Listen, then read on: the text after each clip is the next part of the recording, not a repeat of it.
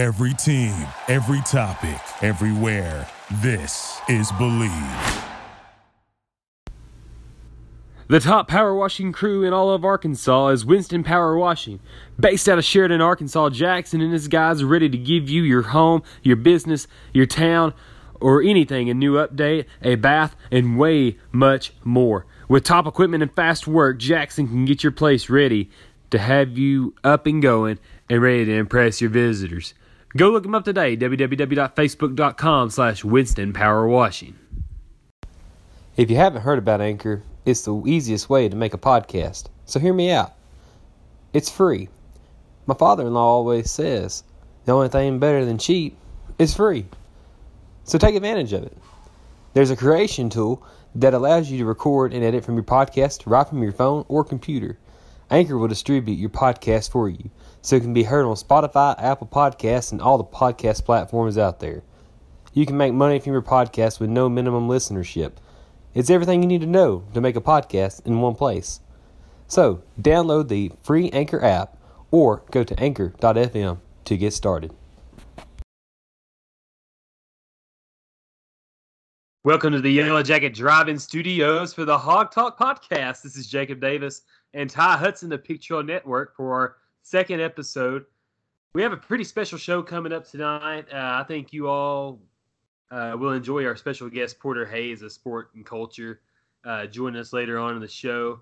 We've got uh, the fan choice uh, poll that we had running on Twitter earlier today, and you guys asked and uh, we asked and you answered, and y'all picked the Arkansas Regional Hopes and seeing where Arkansas is going to go. And so me and Ty, we've done a little bit of research and and seeing the possibilities of who Arkansas might face. So Ty, how you doing tonight, bud?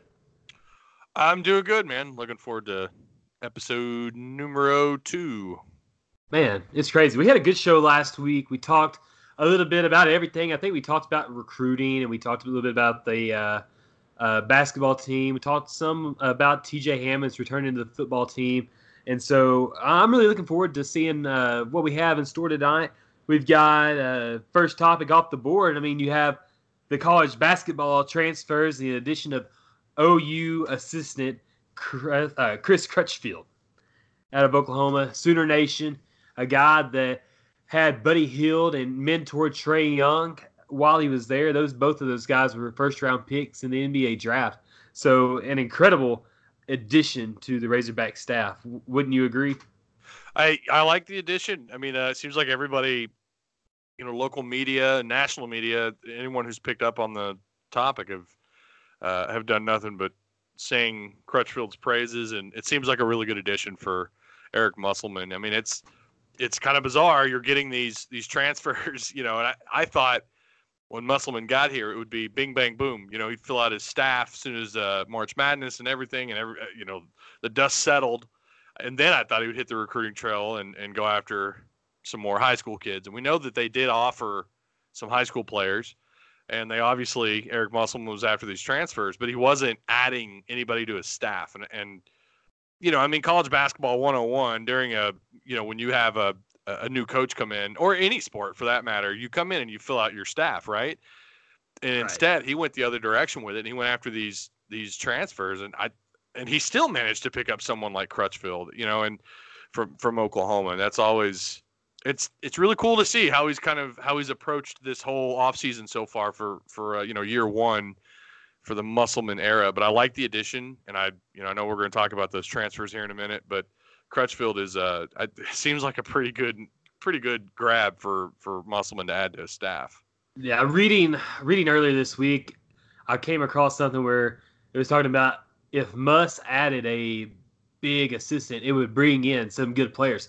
This seems to be the hire that Musselman needed in order for Arkansas really to get to the next level, to add more talent to the roster. I mean, you have a pretty good nucleus, I think, of players. I mean, Arkansas lost what 11 games by eight points or less last year. Yep. So if you even just get half of those wins back, that's an NCAA tournament team last year, and I absolutely believe that because Muslim, I mean Musselman even said after watching tape, Arkansas has pieces. They just needed a couple of more to really make a run. Yeah, I I do think he's got some pieces to work with. Obviously, Isaiah Joe's the the big name that they have here, and I think Chaney. Who knows what Chaney could develop into playing inside, but um, in this system, you kind of wonder will these guys respond to Eric Musselman? I did a video just this last week actually about this very topic about whether or not you know if if if year one w- was the year and if if these guys responded then they could very well be a tournament team. And now you bring in these these transfers. And again i know we're going to talk about them in just a second but when you talk about their nucleus right now i, I like what they have but I, I don't know if it's tournament worthy or not yet especially without daniel gafford.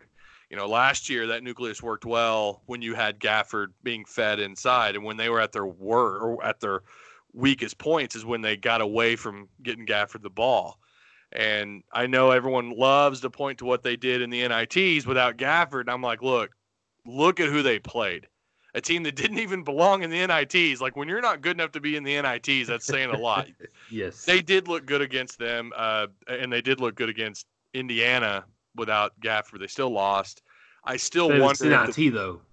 it is. It's the NITs, and and I just wonder if the pieces that he has are going to mesh well with his with his coaching style and with his, you know, with his blueprints to success. I don't know. I you know the jury is obviously still out until we actually see the product on the court. I have hope. I, I like these transfers, and maybe he can kind of create that that a better nucleus, and maybe bring these guys that are here on campus already, Mike Anderson's Mike Anderson's guys, maybe bring them along a little bit. I mean, But, uh, you I- have a. Oh, sorry, sorry. I meant to. I was- going to say uh, you have Isaiah Joe and Mason Jones. I think those guys are pretty good.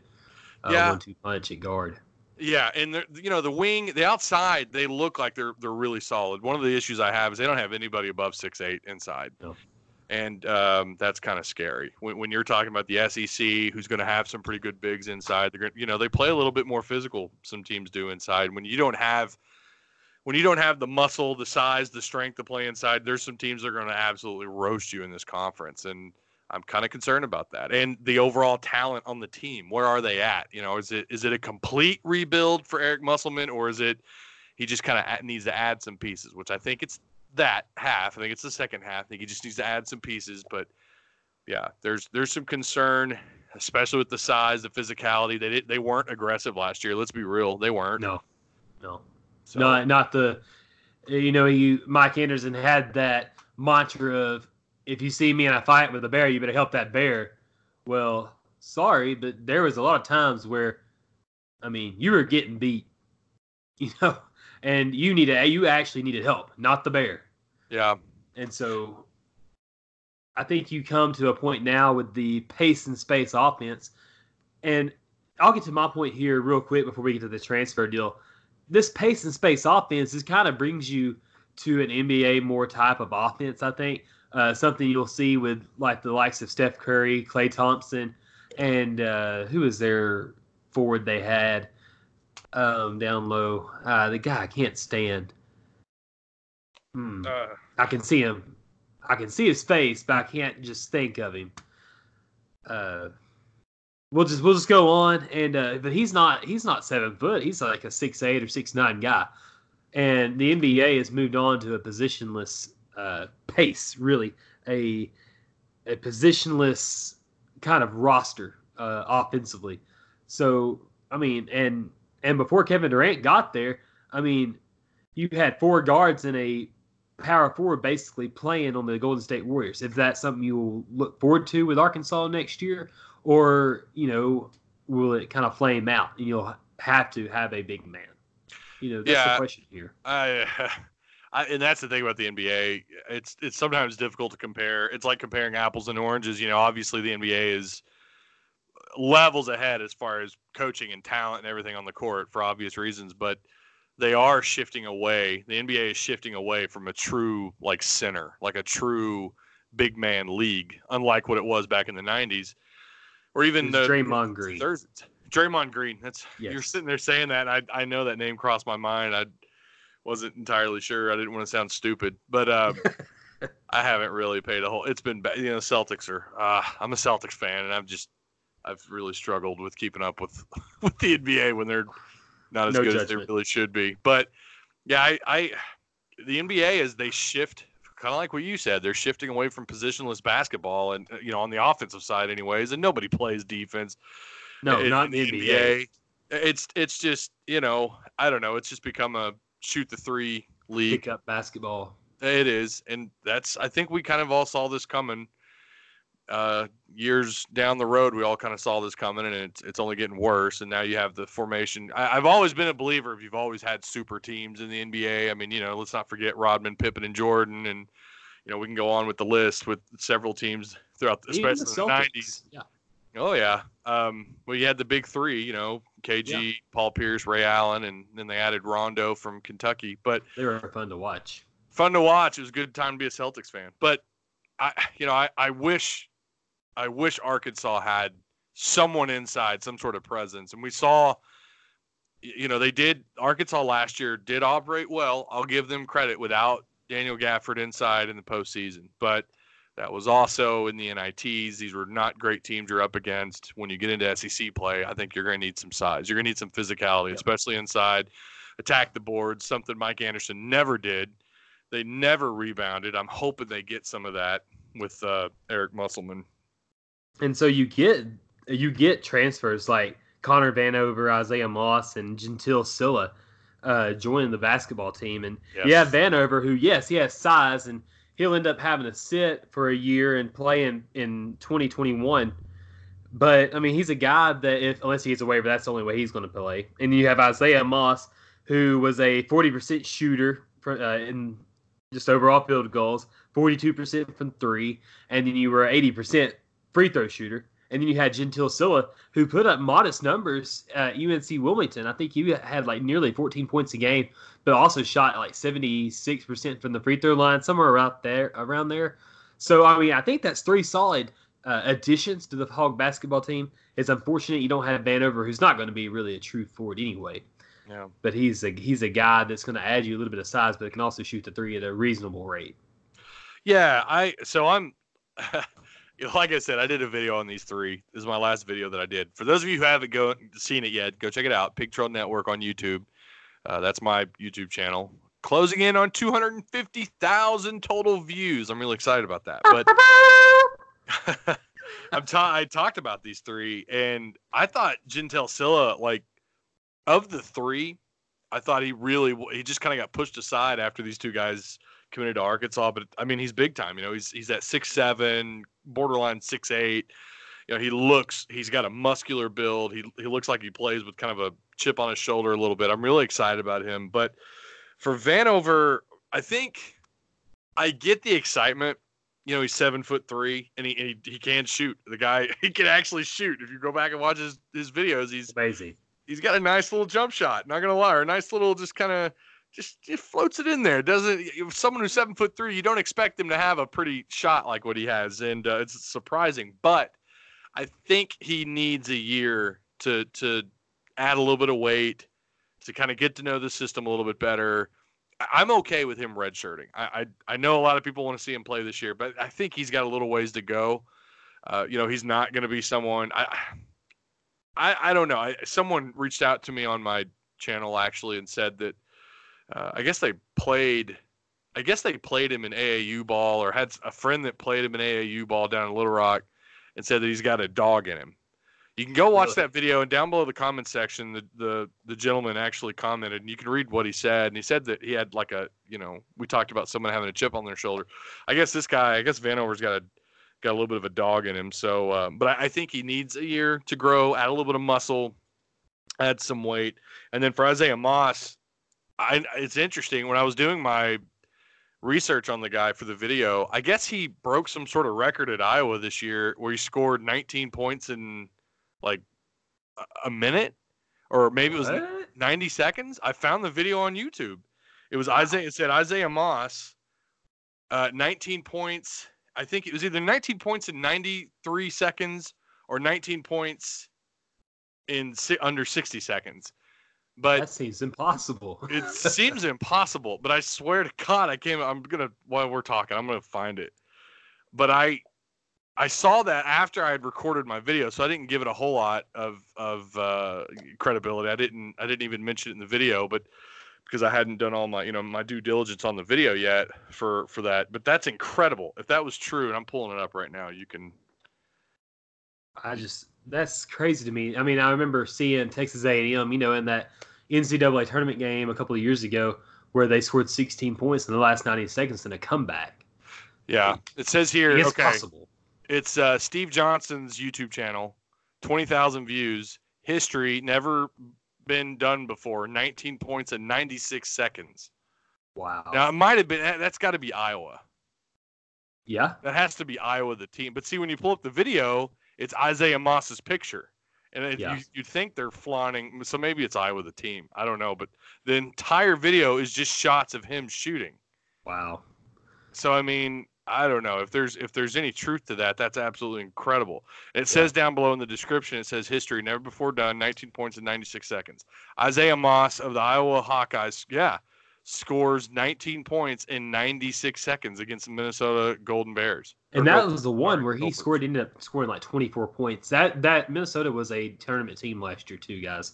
So that's not against some Lothar uh, competition, you know. Yeah, I think they did pretty well. I think Yeah. Minnesota did pretty well. So That's incredible, though. yes, That was So- on. So if you go look it up, uh, maybe I'll leave the link in my on my uh, YouTube channel in the description. But it's Steven. It's Steve Johnson's YouTube channel, and it was published February twenty third, two thousand eighteen. and folks, I will put So this. that was a year. I'll put the link up on our Twitter later and let y'all check that out and just see what you're getting with this new Razorback Isaiah Moss. Uh, he had a couple of games where he was just outstanding, uh, including the Tennessee game in the NCAA tournament where I think he scored uh, 16 points in their victory. It was a big victory over Tennessee. Um, and then no, that was maybe they may have lost that game. I you know I can't remember. I can't. I can't remember. It was either a loss or a win because it was at a phenomenal game. I think it was a. I think it was a win. I don't know. They uh so yeah, I I couldn't believe that when I found that video because I did that after as I was doing the research on on him and I saw it and I didn't believe it. And then I when I got done with recording my video and getting it all done, I went back and I I kind of glossed over it and it was nothing but highlights of him shooting. And I thought 19 points. And I'm sorry, I said 60 seconds earlier. It's 96 seconds. That's Yeah. still incredible. That's a minute. That's, Yeah, that's a minute thirty six seconds that's not too shabby. I real mean, I- time basketball. yeah yeah so yeah I, I like these three guys i really do and i think they i, I do think they bring something to eric musselman. Again i don't think uh, uh, vanover I, i'm okay with him having to sit. If they get him okay he's got three years to play. If you want to kind of uh, you know use him to get him some court experience and add some depth to the to the bench okay so be it. If you need him in certain situations where you're going up against a team that's really tall and physical that's the thing though i don't think he's of all the research I did on Vanover and all the videos I watch, he's not really someone who gets real, you know, lovey dovey inside. You know what I mean? Like he doesn't get real physical. No, Uh, he doesn't crash the boards. He doesn't go after rebound. I, I, I could be wrong. He apparently only started, I think, half the year, if I'm not mistaken. Yes. And then I he think the came last back. three games. The last several games, he caught on Yeah. fire, and he he he did really well. So It's there's, teaching, there's hope. Coaching. Yeah. Yeah. So we're gonna move on real quick and and talk a little bit about the defensive line uh, that Arkansas is gonna have. They had a, I think I I believe it was a horrible. Uh, horrible deal with what happened to Briston Guidry and him having to retire after his seventh knee surgery. That that is that is way too many knee surgeries. Uh, and for a football player, I- it's amazing he was still able to play last year after six. Yeah. So yeah, I mean, I think it was an unfortunate loss. I don't know how you feel about it, but uh, I mean, he's a guy that I really looked to having a good junior year. I'll let you. I'll let you go in. I'll let you start with why you think it was like a big loss. So Guidry, you know, he was he was big time coming out of uh, Archbishop in Metairie, Louisiana. He was a four star prospect, a big time get. I mean, Arkansas had to beat LSU, Alabama, Oklahoma for this guy, and he was he was somebody that would show glimpses at times, but then all of a sudden he would be hurt, Yeah. and then he'd come back, and he recovered a fumble for a touchdown against Mississippi State. And if you remember in the 2017 home finale no, it was the it was the game before the home finale against Mississippi State, and he recovered a fumble in the end zone against Mississippi State. And he actually had like eight or nine tackles that game, a fumble recovery in the end zone for a touchdown. The guy, uh, Watts, uh, said that he had to have been the luckiest guy because every time Arkansas had a uh, forced fumble, he would be he would be the one finding it in the end zone for a touchdown. He's Right. a guy I think was aggressive. It was just unfortunate that the knees would uh, not hold up for him. Was he? Yeah, and, I, and it is terrible. It's terrible that he's had so many surgeries, and I kind of, I didn't realize it was that many, but I do remember him being in and out of, you know, not being able or not being able to play because of injuries, and the surgeries kind of came along, and I, I get anytime you have a guy that's as highly recruited, and I forgot, I forgot how highly touted he was. You know, he chose Arkansas. It was over uh, LSU, and he had you know Alabama, Oklahoma. I mean, he had legitimate offers. You know, and he wasn't he wasn't one of those like 6'5", 270 pound DNs. You know, with 500 offers. He was 6'2", I think it was 6'2", 6'2", 290. 290. So he was pretty heavy on the weight, but he was a little bit shorter Yeah. as far as length. Um, kind of more like a Darius Philon. Yeah. Um. So, I, you know, he's he's one of those kind of compact, and if I remember right, they moved him around a little bit on the defensive line as Yeah. well. Yep. Um, he just never really broke through, and I think a lot of it had to do with injuries. I don't think it's as as big of a deal as maybe some people believe. It's it is a it's a loss anytime you lose someone off the depth, you know, off your depth chart. And this is a guy that was probably going to rotate as a starter. I mean, he was going to rotate, you know, at least as a two or three. You know, God willing, if he could stay healthy. Obviously, it didn't happen, so he chose to retire. So you know, you've got at that position. I mean, you have, like I said, you've got you've got depth there. They brought in a lot of freshmen. That that 2018 uh, class and 2019 class combined, you brought in a lot of guys at that spot. You're going to have McTelvin Agim, T.J. Smith, Jonathan Marshall, just to name some guys. You're going to have experience and some, I think, okay talent inside. I get it. Guidry's older. Um, you know, he's he was recruited really high out of high school, and you always kind of hold out hope that someone like that's going to come out and just have a ball in season, kind of like what Armon Watts did his last year at Arkansas. But I, I just don't think Drew was anybody that was going to get a whole lot of time on the field this year. And I honestly think eventually he was going to get pushed back by some of these uh, other defensive linemen, the younger guys, Right. um, as he was already starting to sink on that depth chart. So I don't think it's as big of a loss, but it is. Any, like I said, anytime you lose somebody depth wise of his with his background, with his experience, it's it's a loss. And defensive line we know is a position that Chad Morris has had to rebuild, just like what he's going to have to do with the offensive line. And I thought he should have. I really thought he should have added some more O linemen in that last class, but um, he's got a lot of rebuilding to do, and the defensive line was one of them. And losing guys like that is is definitely no good. Absolutely. Uh, so these guys are coached by Steve Caldwell and the new uh, defensive tackles coach Kenny Ingram, who is from the Memphis area, and so he has a lot of of recruiting territory there. And if I'm not mistaken, Memphis is pretty heavy uh when it comes to D1 prospects, and those guys are literally right at your front porch. Yeah. So, yeah, Memphis has got to be that area, and, and you know, it has to be an area not just for basketball that they need to go in and bombard recruiting wise, but they need to football. It needs to become a, a priority alongside with Texas and you know the other surrounding states. You want you want Arkansas to kind of put in it, you know, Tulsa and northern Louisiana and. If there happens to be somebody in Missouri, like I get, you know, the bordering states and Texas, but Memphis, which is also, I mean, we know how close it is to Arkansas. It's got to be an area Right. for that very reason, because of how close it is. It needs to be an area you can walk into and and um, get you know get the better options, get the get the kind of pick a choice, you know, over. And you've got Tennessee you're gonna have to deal with. Uh, Memphis has, believe it or not, they have recruit they recruit their backyard pretty well, and then obviously Vanderbilt has recruited Memphis pretty well. So you need to kind of need to plant your flag there, and I, I right. it looks like I think I haven't looked, but they had several offers out on some kids out of Memphis last couple. There's a lot of kids. There's a lot of kids in Memphis they're on after. I mean, that's another topic for another day. yeah. A lot of it's offensive linemen, and and uh, I think running backs and wide receivers and linebackers, uh, the major targets in Memphis right now. But I mean, as far as our defensive line right now, I've got it divided up with the guys that are returning and the new seven defensive linemen uh, that we've added. You have the defensive ends, which you have Dorian Gerald, who was the number one defensive end in the uh, JUCO, JUCO, ranks yep. last year. Oh my gosh, this guy really ended up blowing up. I think at the end of last year, and he shows you the potential of what we could expect with him. You have a guy like Gabe Richardson, who I think was an under recruited guy, but I still don't think he's there yet. He's going to be a junior.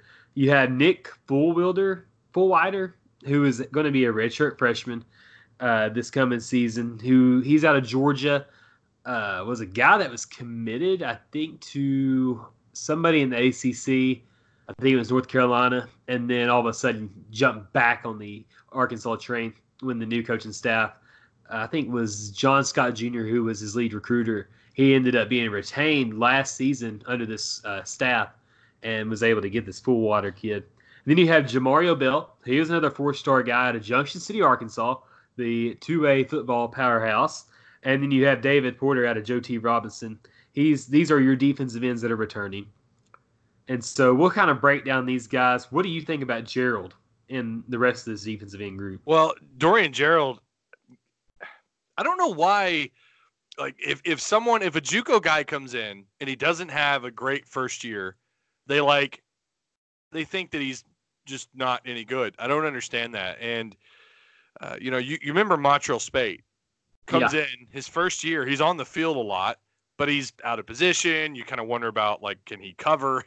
what is what is what value does does he bring? And then the next year, I mean, the guy gets drafted. He has such a Yeah. good year on the field, and he was drafted. I, I, you know, he was drafted on film.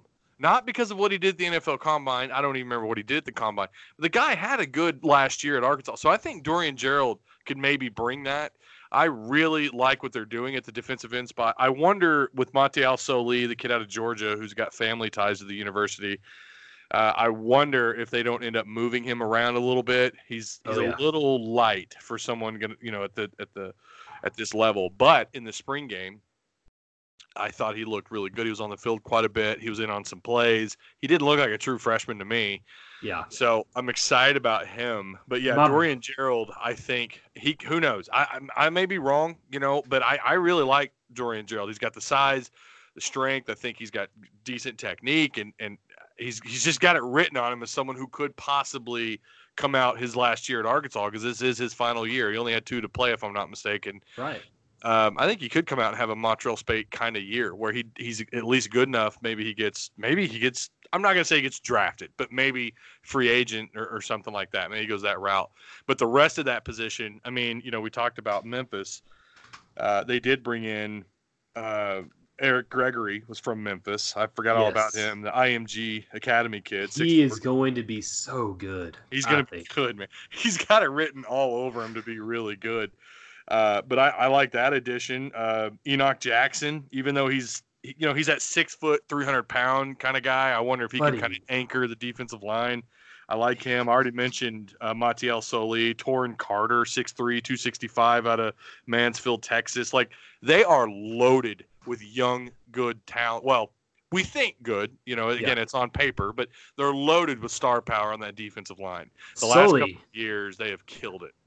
Sully looks just like a guy that uh, can explode off the defensive line. I think he's a guy at the end. If you want guys that are going to attack the quarterback, these are the guys you're going to want to get.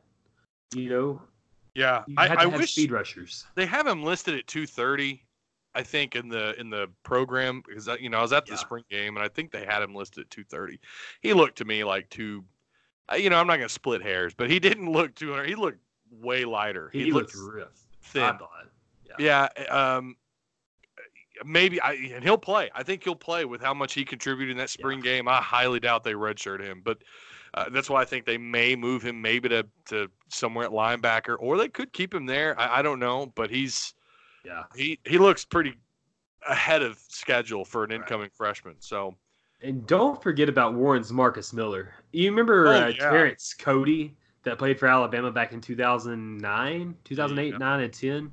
Mhm. He was an absolute monster I think he looks like a guy that could really make a difference. I don't know if they're going to redshirt him or not, but I think he's a guy that you could stuff it right in the middle on special teams and block kicks. Are you comparing him to, to, to Cody from I'm Alabama? not I don't know comparing him to that. Cody, but he's he's a kind of a guy that he's kind of got the same kind of build, just a little bit, Right. maybe about thirty pounds smaller, but he's got the height to. to Yeah, make he's difference. what is he six five, six five and a half, something like Yeah. that, three hundred pounds. 305 He's I, pounds. I- yeah, you can't you can't talk about defensive line class and not mention Warren that or uh, him out of Warren. That's Yeah. a that's a I, I like him. I thought he really could have. I, I'm surprised he didn't get more offers, really, but yeah, I, I do I do like him a lot. I think it's because a lot of these kids committed early on that they didn't get any more offers. Yeah, You know, that's true. Yeah. Yeah, and then you had uh, staying on topic with the defensive line class. We, we also can't forget 6'4", 235 pound out of Little Rock, Mr. Zach Williams, out of Joe T. Robinson. another Razorback legend, Yeah, or not legend, but legacy player. legacy guy. Yeah, Yeah, like there's so many guys in this class that were legacy players.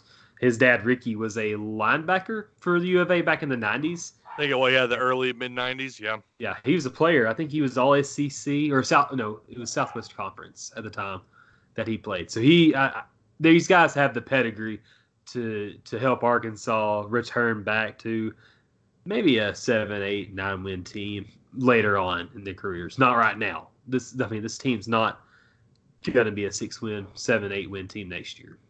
Mm, yeah. We or the closer we get to the regular season, uh, maybe we'll we'll give our predict, predictions on the season. But yeah, they're. Uh, I'm with you. I think they're a little ways away from seven, eight, nine wins right now. But this defensive line class, like, and this is what I loved about Brett Bielema. I know that's that's like a name that Love.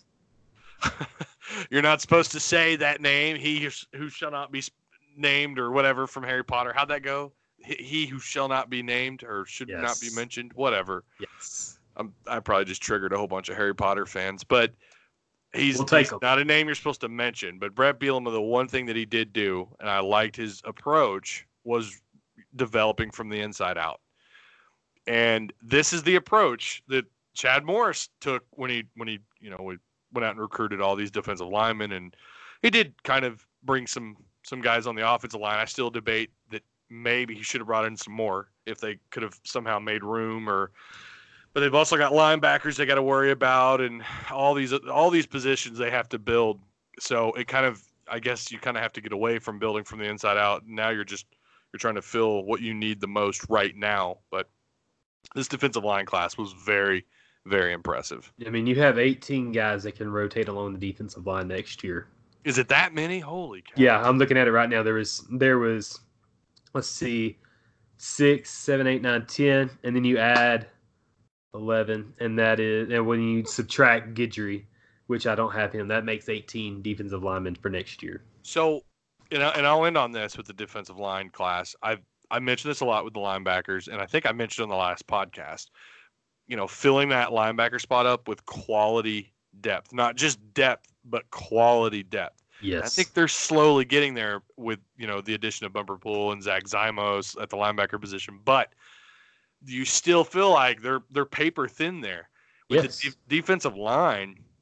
Uh, you feel like now, okay, the future's pretty bright there. They're bright. The future's bright at the defensive line spot because they have, like you just mentioned, 17, 18 guys they're going to be able to rotate. Now they probably will redshirt some of these guys. You're going to have injuries. You're going to have those kinds of things, and they're also freshmen. So Yes. Down the road, you're going to have these guys as sophomores, juniors, and seniors, and you're going to have the experience, and hopefully, hopefully, the development along along the ways they're going to be developed, and then you're going to have these guys to really lean on. And you know, when you talk about Miller out of Warren or or Mataio Soli, or you know, you know, the list goes on, you're going to have names where you're like, oh well, yeah, he had you know, he had like eight Power Five offers. He was highly recruited. He had, you know, Alabama offered him, Georgia offered him. Like you actually have something that Arkansas hasn't had in a while, which is quality depth along the line of scrimmage. Well, at least on the defensive side so far. Yeah. So, yeah, that, that incredible, incredible segment there. Uh, really looking forward to seeing what the defensive line does. So we asked a question earlier and, and made out a poll, and we gave y'all four options, and y'all chose uh, what Arkansas baseball postseason predictions might be. And I pulled up. Uh, I really respect these guys on Twitter, College Baseball Nation. If you don't already follow them, follow them now because these guys, they're the real deal. They have everything you could think of as far as uh, tournament predictions and uh, where they think people are going to be seated. They have RPIs and uh, everything you need to uh, to really understand what what uh, college baseball, what the College World Series is going to give, the regionals, the super regionals. I, I really like these guys. So they have Arkansas as a three seed in the NCAA tournament. Don't confuse this with the SEC tournament. Arkansas is the number two seed in the SEC tournament. Yep. But in the regional, Arkansas, Florida Atlantic, Virginia Commonwealth, and Norfolk State. I don't know enough about these three teams to really say, okay, Arkansas may be in a hard regional, but this is not the regional where you had last year, where they had Oral Roberts, Missouri State, and who else did they have in that regional last year? Oh, but gosh. it seems like every year we always have to play Missouri State, and it sucks yeah, because Missouri State is so good every single year, and they've become a baseball rivalry. I know people on Twitter are going to blow me up about this, but Missouri State, when it comes to baseball, is a rivalry because there's been so many great games, whether it's been in the regular season or in the postseason. Arkansas has had good competition with them. yeah. I, I would argue postseason play they're a rivalry. I, I don't know, like obviously toe to toe, they're not. They don't play the level of talent that we do, and they're. Let's be real, they're not in the SEC. They're not in a Power Five conference, and everybody wants a rivalry to be respectable. But postseason wise, these guys have the respect. Oh, Um, yeah. We have their hitting coach. Their hitting coach is from there. Yep. Isn't that, isn't that where? They, was it the pitching coach or the hitting coach they got? It was from? hitting, it was the hitting coach. So I mean, obviously they they they know how to go out and grab assistants and and uh, and coaches. Right. So and I'm sure Arkansas is not the only team to, to subtract from their or you know to, to build onto their staff from from their staff. So they are a respectable college baseball program, and I get what you're saying. I, I completely agree. I think they're a I think they're a decent or really good postseason rivalry for Arkansas, and Hog fans are just so sick of seeing these guys. But um, yeah, I, I agree. And also to mention about your web, the website, college baseball. It's college baseball info. Nation. Oh, okay, nation. My bad. Yeah. College, but college baseball nation. That's right. I pull up their URL and it's, it's I read it wrong. it is. You're right. College baseball nation. Yeah. So I, I really think Arkansas may have a pretty good shot at repeating as regional champions in Fayetteville and going on to a super regional that could be hard. And I don't really know how uh, Arkansas super regional will be will look because I mean you can't look that far into the future, obviously. But I think Arkansas has a favorable schedule as a three seed. Yeah, you can't. Um, it, it's just like basketball, man. I mean, the higher the seeding, the better your your placement. And the you know the little bit easier path to get to where you want to be is you know for obviously for baseball, it's getting to Omaha. So you know being a three seed is is not a bad place to be. It's uh, No. I, I wish they could be a one or a two. That'd be great, you know. But uh, Yeah. it is what it is. You got to take what you can get. Yeah, I mean Arkansas, they have a chance to really push the issue as it comes to baseball, and I'm really looking forward to seeing what they have. They're getting hot at the right time, whether you like it or not. Texas A&M did beat us, but you have to look. We played a team that their RPI was around three or less. A and M's was. I mean RPI, not RPI, uh, ERA. Oh, okay. Their their Okay. Team ERA, yeah, their team ERA was phenomenal. Yeah. And Arkansas really put it to them. They hit five home runs in the first game, and then they really went cold. But that just shows you how deep their pitching is and how suspect ours is a little bit outside of Isaiah Campbell. Yeah. But when your Well- bats are hot, you may be able to overcome pitching. I think, you know, first off, Texas A&M at home. I, I maybe I heard wrong. I don't think they lose very often at home, No. and that's that is the case around the SEC and anywhere in college baseball. Like you have home, you know, it's no different than any other sport. You have home field advantage, but in the SEC, I think you have to you got to really account for that. And and I I think Arkansas's pitching is better than what people think that it is, and that was one of the biggest complaints was Arkansas gave up too many hits and too many runs. But we're not talking about like the errors. Didn't they had two errors in game 3? I don't know how many they had game 1 and 2. Like those are that's not one error in a game is too many. And I think they had two in game 3. Yeah.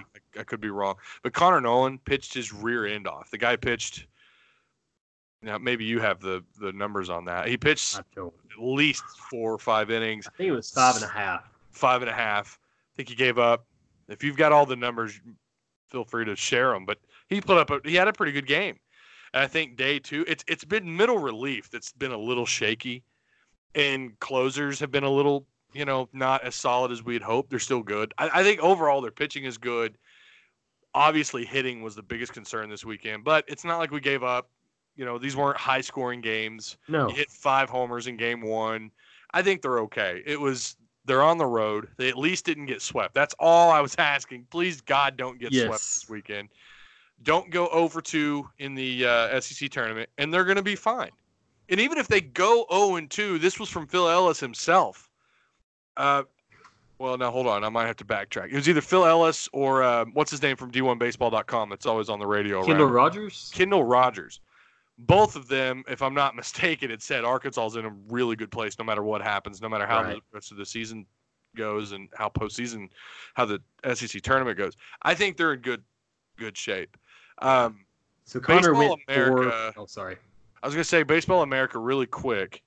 They do have right now. They have they also have Arkansas as a three seed with Creighton, Connecticut, and Nebraska uh, playing in their That's a pretty solid regional.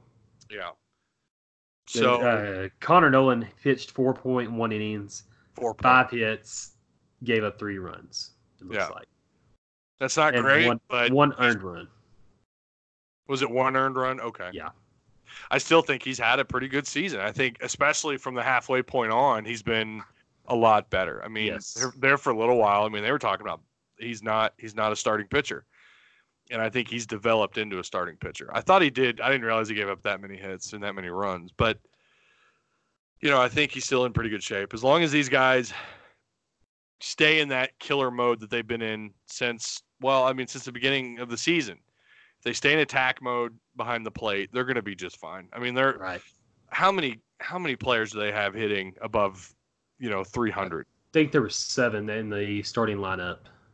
Three, four, five, six. Yeah, you're right, seven. And uh, Curtis Washington at a 414, but he's also only got like not even 50 at bats yet. But Yeah. um, they're in really good shape behind the plate. I mean, they're hitting the ball well. I think their starting pitching is is just fine. middle relief is a little shaky, but I think they're going to be in good shape. I really, I, I made this bold prediction to my dad, and I said I, I really feel like they're going to go to Omaha again, and I think they're going to play in the championship again. Right. I I completely agree. I can I, I thought since day one when the season started, I said Arkansas's Arkansas's got the stuff. Gosh, they do. And even though they're young, and that was my thing coming into the year, like, ah, you know, is is Isaiah Campbell, what are we going to get out of him this year? Yep. If he's at least a peg better than what we saw last year. Like last year, the guy couldn't go four innings um, without then just kind of falling apart. And we've Yep. seen it seems like every time he takes the mound, he's earning more and more money. He's been solid. Connor Noland has developed into a decent starter. Their middle relief has been shaky, but when they're on, they're on. They're behind the plate. We can we can talk about Goodheart, Kjerstad, and, and Fletcher, but then you know Casey Martin, who moves over to shortstop. He's been a baller. I mean, he's batting Right. what like three eleven. He's a hell of a defender.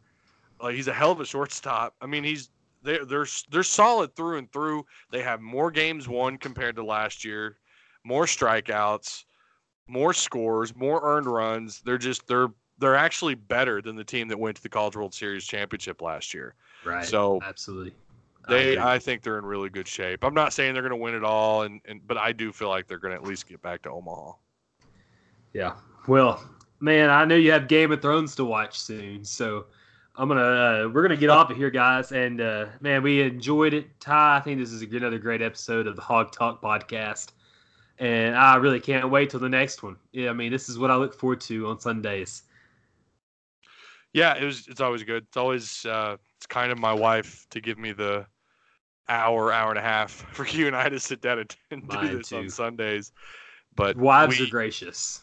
Yeah, yeah, and I have a whole, you know, my whole bedroom turned into a studio, and and and uh, she kind of lets me just go into my own little world when I come in here. She she Right. leaves me be, so it's I'm very uh, she's awesome. I don't know if she's she out. sometimes she'll listen to these shows. Uh, if she's listening, thank you, Sarah. Thank you so much for giving us this sort of time.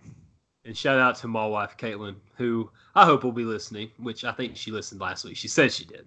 But shout out to my wife, Caitlin, for letting Hi, me Caitlin. uh, be able to do this. So, Ty, we're going to get off here for now. This is Jacob, and this is Ty Hudson from uh, the Hawg Talk podcast inside the Yellow Jacket Drive In Studios. Good night, y'all, and woo pig.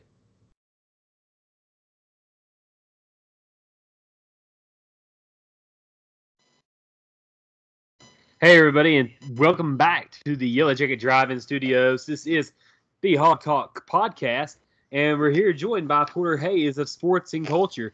Welcome to the show, buddy. How you doing tonight? Doing good, sir. Doing good. I appreciate you letting me come on. Man, I'm I'm very glad. Uh, man, I always want to know what what are you guys at Sports and Culture about? You're you know this is kind of like the first time I've ever heard of anything. Like, you know, what are you guys about?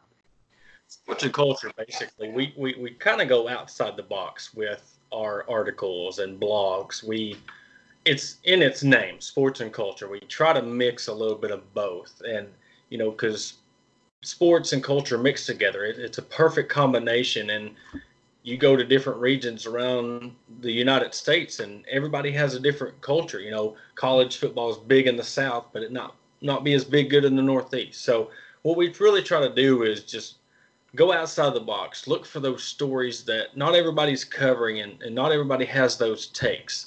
And uh, so we expanded to sports and culture Arkansas because of that same fact. Uh, the women's basketball team having a huge impact in Greenville, South Carolina. That's where sports and culture is based out of. So me and Tyler Butler, the, the founder of Sports and Culture, kind of collaborated together and we wanted to expand. So what I'm doing is I'm going out and trying to find those stories in Arkansas that that shed some light on people who normally don't get the limelight. Right, and there there is absolutely nothing wrong with that. I that that is very interesting. I mean, you just finished an article today about Morgan Hanna, who is a walk on. Was he a linebacker walk on, preferred walk on out of Greenwood, Arkansas? Had a fantastic interview with him. Uh, tell us a little bit more about that and and what you're trying to do with sports and culture, with uh, especially with Morgan Hanna. Basically, with with Morgan, uh, I wanted to start out with kind of going from an in-state kid and what it means to, from a recruit standpoint, but yet, you know, bring in the parent side of it too, because you know the mother and the father are just as important, and they're stressed and they're going through the same process, just different angles. So, what I did with that was talk to Morgan and his mother about how the recruiting process started, you know, what it was like for them to try to juggle the school and practice and football, you know, playing in the state finals along with, hey, I've got to go to these these visits to these schools. So that's what I did with there. And, and then to top it off, I want to make it a journey and kind of follow him from when he's going to U of A all the way up to his senior year, trying to, you know, everybody just sees the story of his growth. And I was really, really impressed with the kid. I talked to him for about 15, 20 minutes. I mean, name another teenager that would give up 30 minutes of their day the day they graduated high school to make sure that he found time to give you the article that you wanted. And humble, this is the most humble kid I've ever met. Yeah, Morgan. Morgan is a not a slouch at all either. I, he is a incredible football player. He even I think he had an offer from Alabama too as a preferred walk on. So I mean, schools around the country knew of this guy. He wasn't getting the FBS pro, uh, FBS offers is what you would think guys like uh, like him. I mean, he has the height, he has the size. I mean, he has a lot of uh, growing into his body uh, left to do. But he's a guy that even Nick Saban and his uh, uh, coordinators and his recruiting uh, recruiters out there and assistant coaches. I mean, those guys saw his talent. So the kid, I think Arkansas got a pretty good one, uh, and showing that he's being loyal to his in-state school and giving the Arkansas a chance as a per, uh, preferred walk-on. I think it's a big deal with Morgan. And you talked to his mom. I think uh, she even had you reach out to Tyler Wilson. You said earlier Yes, I- earlier in the day when we were talking, you said Tyler Wilson and uh, Drew Morgan. Was that who you said you talked to? Yes, I reached out to both of them and, and was going to get their aspect, but in in talking with Morgan, it was like the 30 minutes that he gave me, I was like, man, I don't need the that outside aspect or the perspective, you know, from the coaches and former players. I he the way he talked to me in my own perspective of how he is his character and how he works. I mean, the moment he committed to Arkansas, he was already in the gym at five o'clock in the morning working out. You know, his his biggest downfall, they they said his negative was his size. So you know, he dedicated himself to the gym on his own to get in the gym and already try to get stronger and faster. And the the biggest takeaway from the interview was, you know, I asked him who did he look up to or who did he idolize when he was younger, and, and without even hesitation, he said no one. You know, he wants to be his, the best version of him he can be. And if he idolizes or looks up to someone, it takes away from who he wants to be. And that was the biggest impression I got. I think you know, comparable to, you know, he's going to be like that bumper pool and that Tony Bua that there, that he has a lot of heart, but yet he has a lot of talent too. And I think Razorback fans are gonna they're gonna know who this kid is in the next couple of years. I mean, Arkansas, they're short on linebacker. Uh, their linebacker corps are they don't have much talent. I mean, they have uh, bodies, but they don't have the talent that that Arkansas had in previous years. So, so having Morgan Hanna as a walk on at a preferred walk on spot, I think he has the opportunity to uh, maybe even get a scholarship in the future. That's the difference between preferred walk ons and just regular walk ons.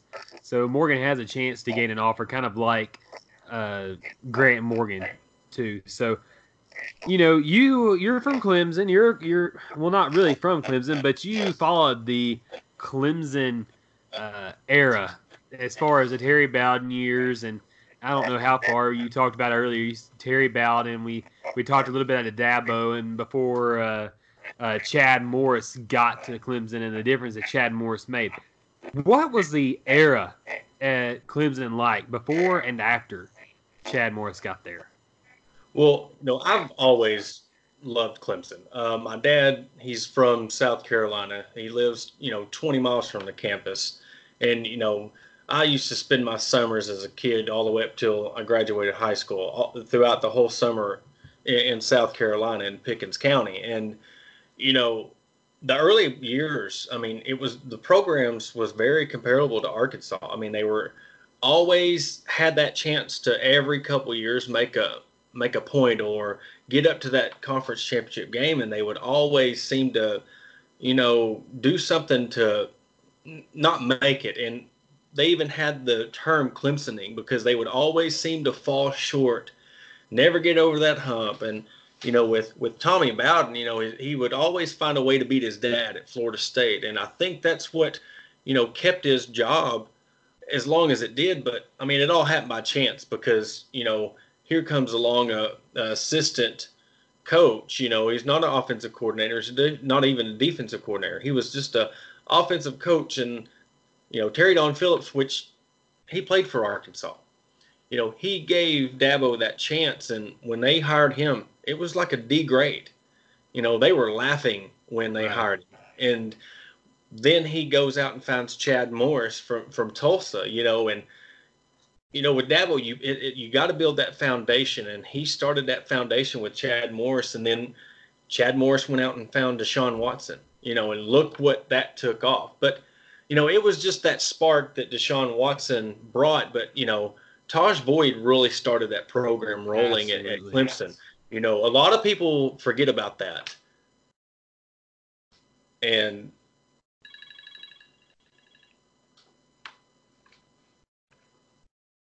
and a lot of people forget about, you know, what Tajh Boyd did for Clemson. You know, they only think of Deshaun Watson, and so Chad Morris really come in and and brought a new style of offense that really got Clemson over that hump. Yeah, and you know, a lot of people. I've asked a lot of people the same questions, whether they were from SMU or, or Clemson, and you know, a lot of Arkansas fans they they are hungry for a winner.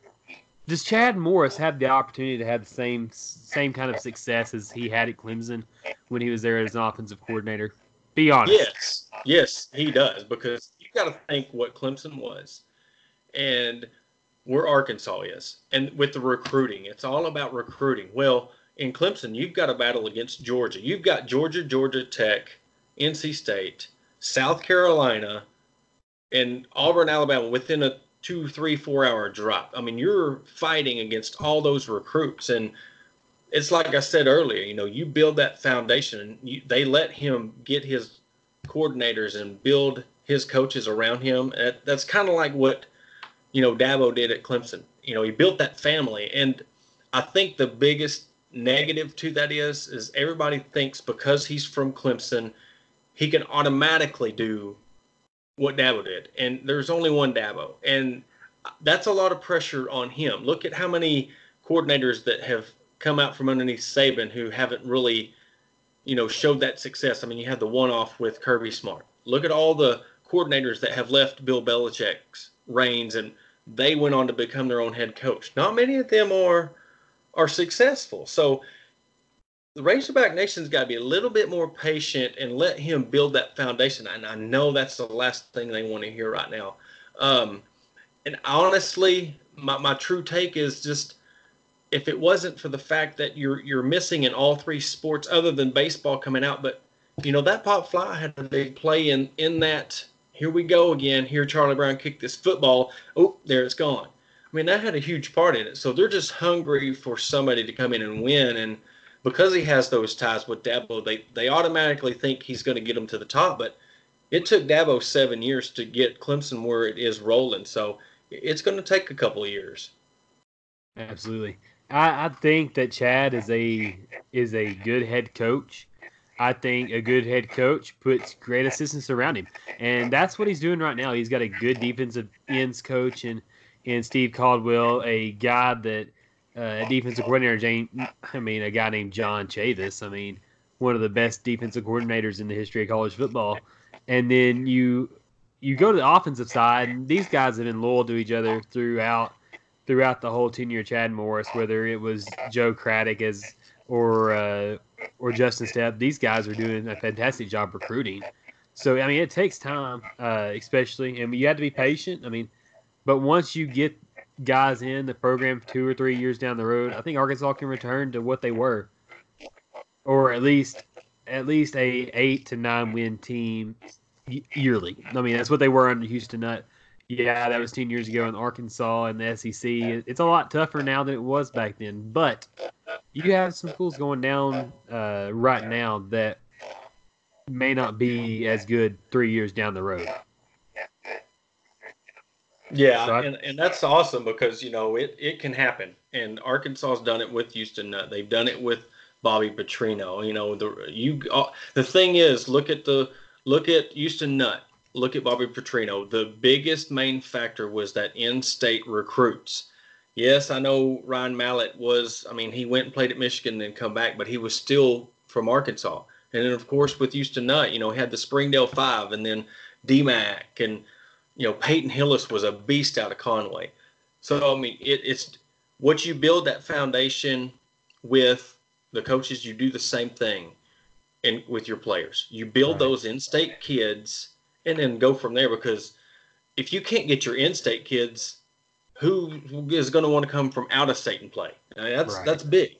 Um, and also, man, uh, with Texas A&M and Missouri coming to the SEC, that really kind of hurt you know, getting what little you could get out of Texas and Oklahoma with those two teams coming in SEC. I mean, that had a huge, huge factor in it. But you know, when you got a coach and Coach Bielema that goes down to Texas and says, "Well, your style isn't what we're gonna work with," that set the program back ten years, and Absolutely. it's proving right now. Yeah. Well, Porter, we're gonna get off of here for the night, man. Uh, you're you're invited back anytime, buddy. And I'm glad you're a part of the Hawg Talk second episode. So, uh, man, good luck on what you do with sports and culture, and I can't wait to have you back on, bud. Hey, anytime, man. I'm, I'm a phone call away. I love being on this show. I love what y'all do. I've listened to your podcast and I love y'all's takes, and I'm, I'm very honored to be a part of it. So, anytime, man. Thanks, buddy. Uh, Razorback fans, this was the Hawg Talk podcast interview with Sport and Cultures. Uh, Porter Hayes, man, y'all tune in next week. Episode number three will be on at seven, 9 a.m on Tuesday. So, again, thank y'all for tuning in tonight. This is Jacob Davis. We're signing out. Shelby Taylor Trucking has been around Grant County and Sheridan, Arkansas for well over 50 years. They've given you the opportunity to clear your land, collect timber, and they have developed all over Grant County and Sheridan, Arkansas. You need deer land? Call Shelby Taylor Trucking. Need to clear land for a house? Call Shelby Taylor Trucking. Shelby, Bobby, and all the guys at Shelby Taylor Trucking are ready to help you out with all your timber needs. Call them today, 942 7288. At McCoy Tiger Drill, they are your one stop shop for all your needs, whether it's prescriptions, jewelry, t shirts, and more. You can get it all here. They have your shingles, pneumonia, tetanus, and all shots under the sun, and all the prescription drugs you need. At 821 North Rock Street in Sheridan, Arkansas, Sparky, Casey, and the whole gang are ready to assist you in all your needs. Call them today at 870-942-5121. The Yellow Jacket Drive-In of Sheridan gives you fast, friendly service and burgers that will please your palates. Ice cream that would treat you like no other. Their food is cooked to order, and it's definitely not fast food at all. Always fresh and never frozen, the Yellow Jacket Drive-In, located at 100 North Rock Street in Sheridan, Arkansas. Call your order in ahead, 870-942-2486. Thank you for listening to Bleav. You can show support to your host by subscribing to the show and giving us a five star rating on your preferred platform. Check us out at Bleav.com and search for B L E A V on YouTube.